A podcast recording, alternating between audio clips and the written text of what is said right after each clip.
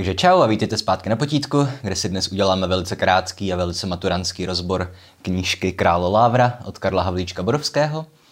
Eh, já jsem tenhle týden totiž prostě neměl na nic čas, protože daňové přiznání a jiné radosti ze života dospělých, ale zároveň jsem si říkal, že líní maturanti milují krátké a snadné knihy, takže to je win-win, jak říkáme my češtěnáři. A jelikož Králo Lávra má tak asi tři normostrany, možná ani to ne, tak myslím, dneska bude jeden z historicky nejkratších dílů potítka. Ale i tak se mi, myslím, podaří naplnit ten svůj nepěkný zvyk, že některá videa trvají déle než četba samotné knihy. A tedy Krále Lávra patří do Havlíčkovy Brixenské trilogie, no, Tyrolské elegie Krále Lávra a křest svatého Vladimíra, což jsou texty, kterým je společné to, že jsou to krátké básnické skladby. Jsou to básně epické, tedy mají nějaký děj, jsou celkem ostře satirické a komentují nějak dobové dění, především to politické a zároveň se v nich formálně Havlíček pokoušel přiblížit lidové písni. Že jo, takové to zdánlivě lidové, neumělé veršování, jako byl král irský lávra, povím zkrátka vám a já o tom králi pěknou píseň znám, že nic složitého. Je to velice rytmické, jednoduché verše, rýmy jako vám a znám, nebo nese v lese.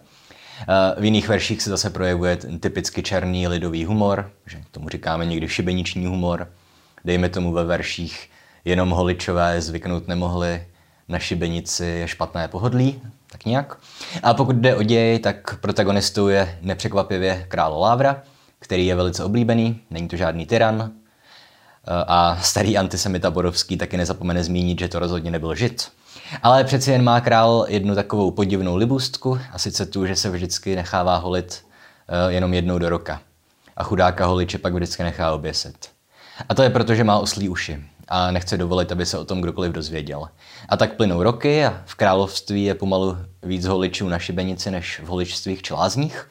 Až jednoho dne padne los na holiče Kukulína.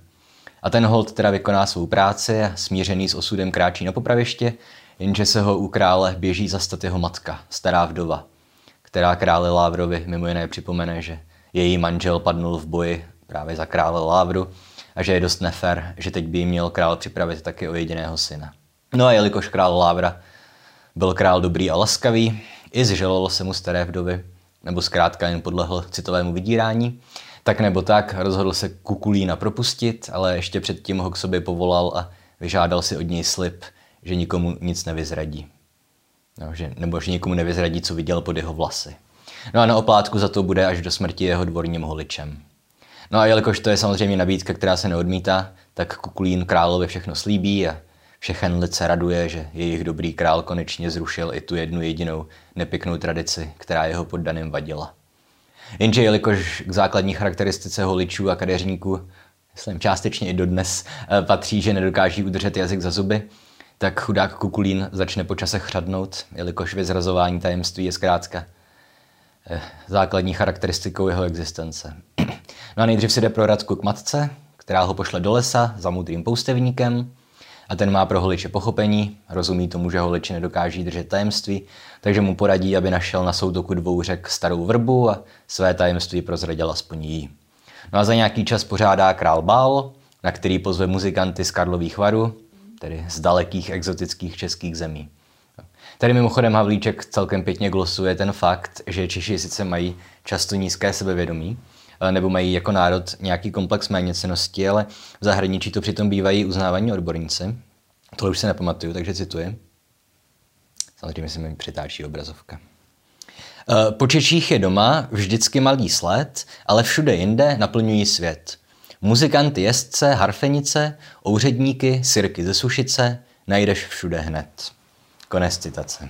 No ale teda basák z té kapely české, on ztratí cestou na Královský dvůr ladící kolík a aby ho nahradil, tak prostě uřeže větev z inkriminované vrby spovědnice.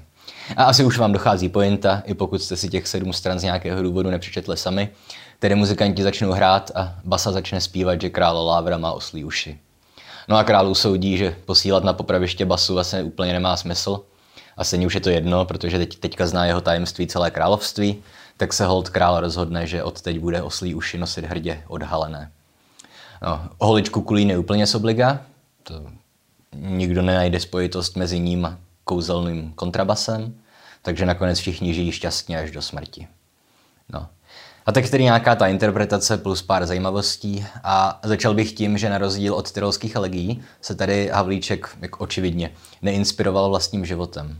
E, ale vyšel ze dvou starších textů. E, jednak z antické pověsti o králi Midasovi, e, kterému v podání Aristotela či Ovidia taky narostly oslí uši.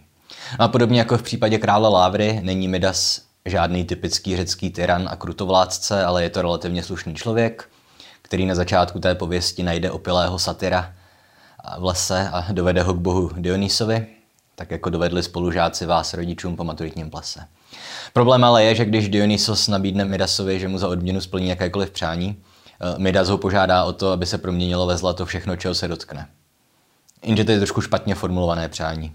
Tak jako se to stává z džiny, že jo, v jiných pověstech. Eh, jelikož se ve zlato promění doslova všechno, čeho se dotkne, včetně jídla.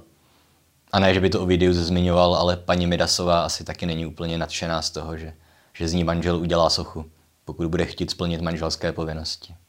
No ale tady to ještě Midasovi projde. On zkrátka se zajde omluvit Dionysovi a ten ho zbaví prokletí a Midas se začne pohrdat bohatstvím. Jenže jiného dne zase vyzve lesní bůžek, pan, k hudební soutěži mocného boha Apolona, a přestože Apollon je objektivně mnohem lepší muzikant, Midas z nějakého důvodu prohlásí, že se mu panovou představení líbilo víc. No a znáte olympské bohy, trestají jakoukoliv neposlušnost, takže Apollon potrestá Midase za nedostatek hudebního sluchu právě tím, že mu nechá narůst oslí uši. a dál už to znáte. Král Midas se nechá stříhat jednou do roka a holiče sice nepopravuje, ale prostě jim jenom vždycky zakáže o tom mluvit.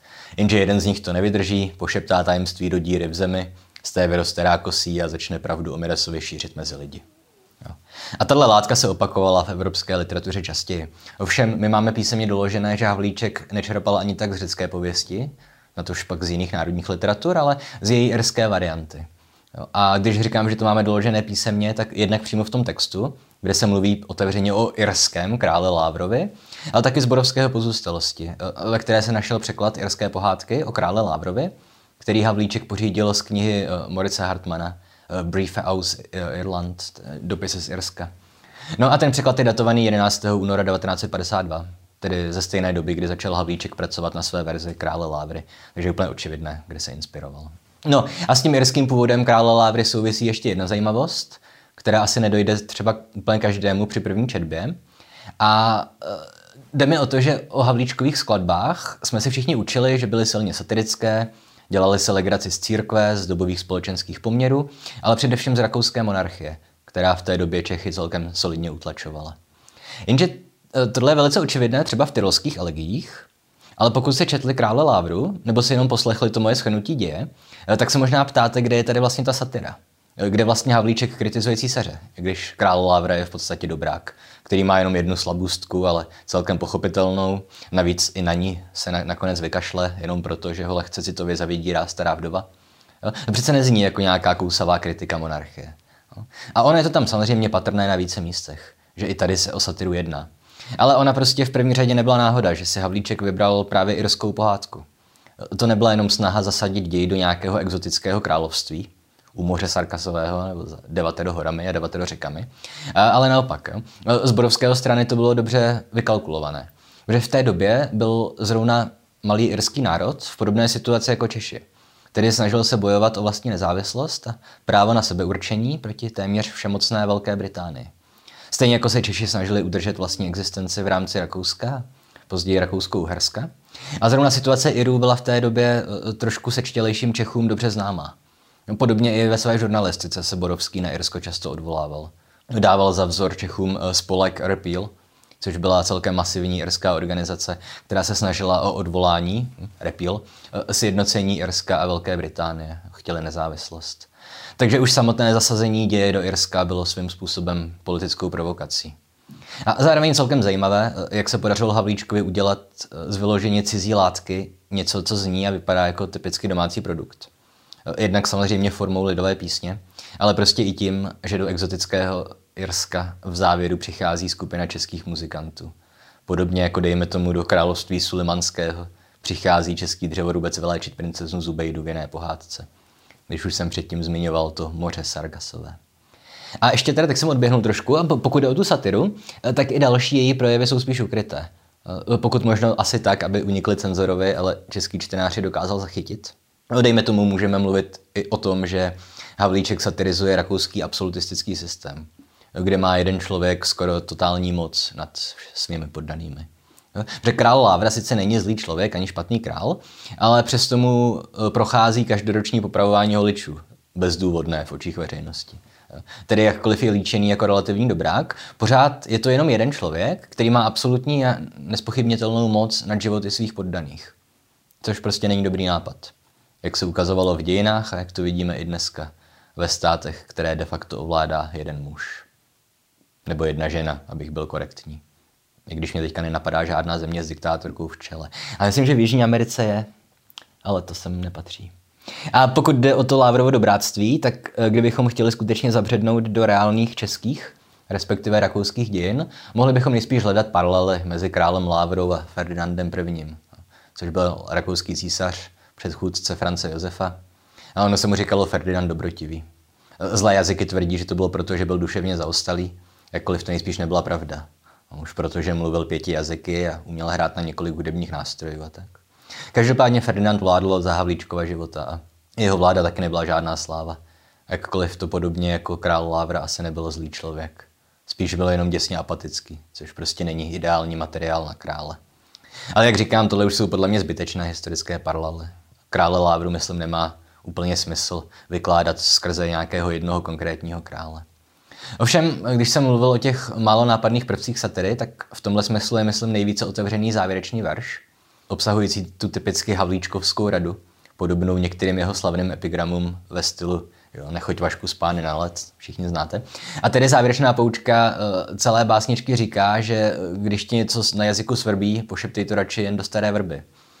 S tím, že předtím říká, že, že vyprávěl jenom pohádku, že ne každá vrba a ne každá basa dokáží vyzrazovat lidská tajemství.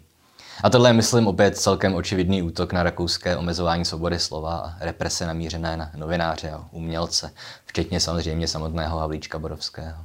Jo. Je jasné, že je to rada lidem v totalitní společnosti, že, že je lepší nechat si některé řeči pro sebe a že je většinou bezpečnější nepouštět si hubu na špacír někde na veřejnosti. Protože přece jenom je dost malá šance, že ve Staré Vrbě se ukrývá nějaký rakouský tajný policajt, který vás pak zavře do vězení na rozdíl od nějaké hospody, kde dost možná nějaký ten komisař Brett Schneider čeká, až mu dáte možnost dostat vás do problému.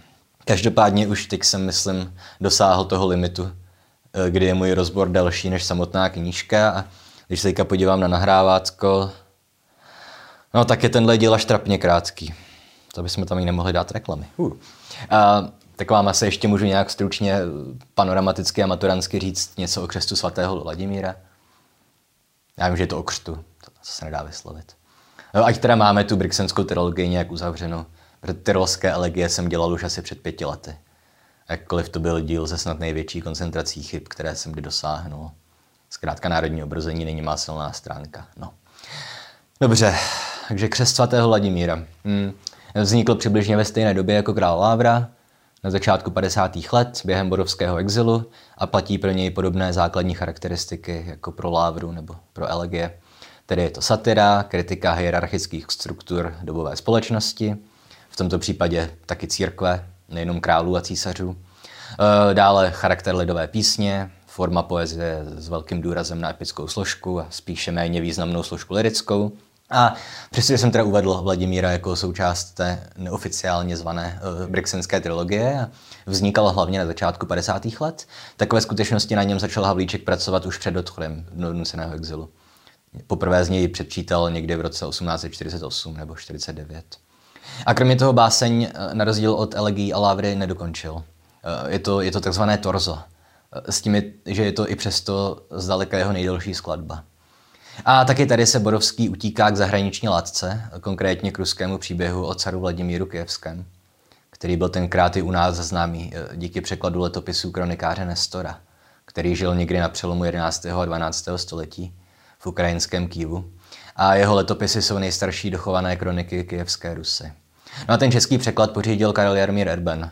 A teďka nevím, nevím, jestli četl Havlíček originál při svém pobytu v carském Rusku, nebo jestli to znal z toho překladu Erbenova. To už je jedno. Kde to četl. Důležité je, že ten Nestorův příběh ho inspiroval při tvorbě křtu svatého Vladimíra, podobně jako ho inspiroval irský příběh při tvorbě krále Lávry. No a o co se v téhle básni jedná? Sledujeme především spor knížete Vladimíra s pohanským bohem bouře Perunem. A spor vzejde z toho, že Vladimír chce po Perunovi, aby mu zachrměl na oslavu narozenin. Jenže Bůh to odmítne, takže ho cár nechá utopit v řece Dněpru. S tím, že ho popravou potupně vláčí ulicemi přivázaného ke koňskému ocasu. No, tam se ještě řeší, že nejdřív ho pošle k normálnímu soudu, ale ten nemá pravomoci na to odsoudit Boha, tak to musí udělat vojenský soud, to už je jedno. A po Perunově smrti se zdánlivě nic nezmění, lidi dál normálně existují, žádný bůh jim nechybí, jenže to se nelíbí Kléru, protože ten de facto přijde o veškerou moc. Navíc může těžko žádat od poddaných desátky, že? církevní daň, když je Bůh mrkev. A tak se rozhodnou s tím něco udělat a na zvláštní audienci od cara Vladimíra žádají, aby jim přivedl nějakého nového boha, kterého budou moc uctívat. No a druhého dne čtu kijevští v novinách, že eh, ve jménu jeho veličenstva cara Vladimíra na prázdnou pozici božskou konkurs se otevírá. A tak vyráží do Kijevu papežovi jezuiti, delegace židovských i muslimských učenců. A je knížka končí. Jak říkám, je to torzo. Víme sice, že Vladimír se přikloní k byzantské církvi, ale nevíme to už z Havlíčkova textu a ani nevíme, jakou má vlastně příběh poentu. no, na té ve výsledku zas tak moc nesejde. Protože přestože je křest jenom torzo, je celkem jasné, jaké jsou jeho hlavní myšlenky, metody, autorské záměry a další věci, kterými se můžeme my jakožto interpreti zabývat. No a v první řadě můžeme opět konstatovat, že skladba je v první řadě satirická, velice útočná, mnohem otevřeně útočná než třeba Král Lávra, e, protože že v něm musíme tu satiru spíš hledat, jak jsem říkal. Je celkem šikovně ukrytá, ale ve křtu je absolutně očividná, explicitní. Je opakovaně nahlas vyslovovaná. E, zároveň se jedná vyloženě o parodii té původní látky, někdo by řekl travesty, protože zatímco v Lávrově se Bodovský víceméně držel osnov té irské předlohy, tak tady ten původní Nestorův příběh absolutně obrací na ruby. Než bych to četl ale ten Nestorův příběh má být klasická hrdinská látka popisující příběhy mocných válečníků a děsivých pohanských božstev, zatímco Borovský líčí Peruna i Vladimíra spíš jako tragikomické figurky. Opět nedokážu říct, jestli se inspiroval v evropském směšnohrdinském žánru, či vycházel z děl některých svých domácích předchůdců, že jo? Šepka Hněvkovského a jeho děvínu. Každopádně výsledek je parodii hrdinských eposů z Kijevské Rusy. Nemá to být žádná jejich oslava nebo něco takového nebo dokonce ohlas. Ne, to ne. A pokud jde o Vladimíra, tak eh, to už není žádný lavrovský dobrák eh, s jedním či dvěma podivnými zvyky, ale je to zkrátka tyran, který se myslí, že mu má ležet ukolenou celý svět, včetně boha Peruna. A zároveň tohle není nějaké hrdinské titánství, žádná vznešená bitva proti tyranskému božstvu, ale prostě je to jenom výstřelek absolutistického panovníka. Jo. Ostatně Perun zde není žádný mocný bůh hromu a blesku, tak jako autoři obvykle líčí třeba řeckého boha Dia. Ale je to spíš starý unavený chlapík, který se celý den jenom těší na to, až si bude moc večer vykouřit svou dýmku a odpočine si přitom od náročné práce, boha hromu a blesku. No a pokud jde o nějaké důležité postupy, se kterými Borovský pracuje, tak kromě všudy přítomné satiry by vás, myslím, mohlo zaujmout to, jak je ten text anachronický. Že autor v něm míchá dohromady dvě časové roviny – dobu původní pověsti o knížeti Vladimírovi s dobou vlastní. No, protože pokud je mi známo, v kijevské Rusi tenkrát netiskly noviny. Neexistoval tam třeba koncept civilního a vojenského soudu. Tenkrát tak ještě neexistovali jezuiti, kteří mají ve krtu dost významnou roli. Ostatní konkurzy se tenkrát taky nejspíš nevypisovaly, zvláště ne na místo utopeného boha. Hm. Dále byste si měli pamatovat, že křest je po všech směrech propracovanější a komplexnější dílo než král Lávra ale vlastně i než tyrolské elegie. No, obsahuje řadu různých odboček. Věnuje se širšímu spektru společenských vrstev. Sledujeme a kritizujeme aristokracii, klér, měšťany i dělníky a zemědělce. V rámci Havlíčkova díla je spíš méně obvyklá taky kritika armády či armádních struktur, které se ve křtu svatého Vladimíra objevuje celkem opakovaně. Když nějaký generál, už nevím, jak se jmenuje, ale chce zastoupit Peruna v jeho hřmění, což udělá tak, že jde křičet, tedy hřmít na chudé sedláky. Že? A zajímavější než ostatní Borovského básně je křest i z jazykové stránky, kde se většinou jako důkaz tohoto tvrzení uvádí jeden z posledních zpěvů, nazvaný jezuitský marš, pochod jezuitů. A ten náleží do eh, žánru takzvané makaronské poezie. To znamená, že je psaný dvojazyčně, latinsky a řecky. Vždycky jeden verš je latinsky, jeden česky. S tím, že se spolu ty dvojazyčné verše vždycky rýmují. První dvoj verší je, myslím, Te Deum Laudamus, v Kijevě je Rámus. No, chápete, co myslím? Laudamus, Rámus. Latinsky, česky. Zároveň, jakkoliv je očividné, že Borovský si ve křtu opět dělá srandu z autoritářství, z monarchií, obecně z církví a náboženství, či že kritizuje společenské poměry, kdy chudí dřou a bohatí se jen válí v nakradených penězích, tak právě ten jezuitský pochod je, myslím, ta úplně nejostřejší a nejradikálnější kritika nějaké konkrétní skupiny. Jo, nejostřejší kritika, kterou v Havlíčkově umělecké tvorbě najdeme. Ostatně všichni už jste asi tak milionkrát slyšeli ten Havlíčkův epigram o českých knih hubitelých lítích. Jenže žánr epické básně dovolil Borovskému vyřádit se v jeho nenávisti vůči jezuitům mnohem víc než kratičký epigram. Takže od jezuitů mimo jiné slyšíme jakýsi básnický manifest konzervatismu, zpátečnictví. Říkají, že mají radši hloupé lidi, protože ty je snadnější ovlivňovat a lhát jim. Těší se, jak budou kýv vyžírat a dají si ten slavný ruský kaviár. Těší se dokonce, jak budou souložit s kuchařkami a prohlašují, že nejvýdělečnější je pro ně strašit věřící pekelným ohněm. A on si tam pak Havlíček dělá trošku srandu z židů a muslimů, ale e, jinak je celkem očividné, že zkrátka jezuiti byli pro Borovského v rámci církve ti největší padouši. Opět tohle by šlo celkem snadno vysvětlit zážitky z jeho vlastního života, hlavně z dětství nebo spíš z doby studií, ale do toho se na potítku obvykle nechci pouštět. No, každopádně, abych dodržel to předsevzetí, že dnešní díl bude krátký a maturanský, tak už to tady zastavím. Stejně si myslím, že jsem řekl všechno, co od vás nejspíš učitelé na středních školách budou vyžadovat. Omlouvám se samozřejmě všem literárním fajnšmekrům, kteří na tyhle stránky chodí čerpat moudrost německých filozofů 19. století či rozplétat komplikované metanarrativy marxisticko-postmoderních literárních teoretiků. A vám se zase začnu věnovat hnedka po maturitách. Případně na Patreonu. Tam pokračuju se spíše okrajovými tématy. Teď naposledy jsem rozebíral literární kritiku řazenou k tomu takzvanému vulgárnímu marxismu. No, tedy ty kritiky, kteří nevyužívali Marxe jako vědeckou metodu, ale jen jako ideologickou berličku, sloužící často spíš k vyřizování účtu s nepohodlnými autory. A jinak to znáte. Jestli se vám video líbilo nebo se s něco naučili, dejte like, odběr, sdílejte a komentujte. Najdete nás taky na Facebooku a Instagramu, Patreon už jsem zmiňoval. Ještě řeknu, že úterky a čtvrtky od půl sedmé občas streamuji na Twitchi, i když poslední dobou to teda dost flákám. A taky si stále ještě můžete koupit náš merch, trička, hrníčky nebo bločky s mravenečníkem. O, tak jsme byli v zoo a zjistili jsme, že olomoucký mravenečník je nemocný. Odpadává mu kůže, vypadá jako kdyby měl lepru. Strašný. A to je, myslím, pro dnešek všechno. Uvidíme se příští týden a nazdar.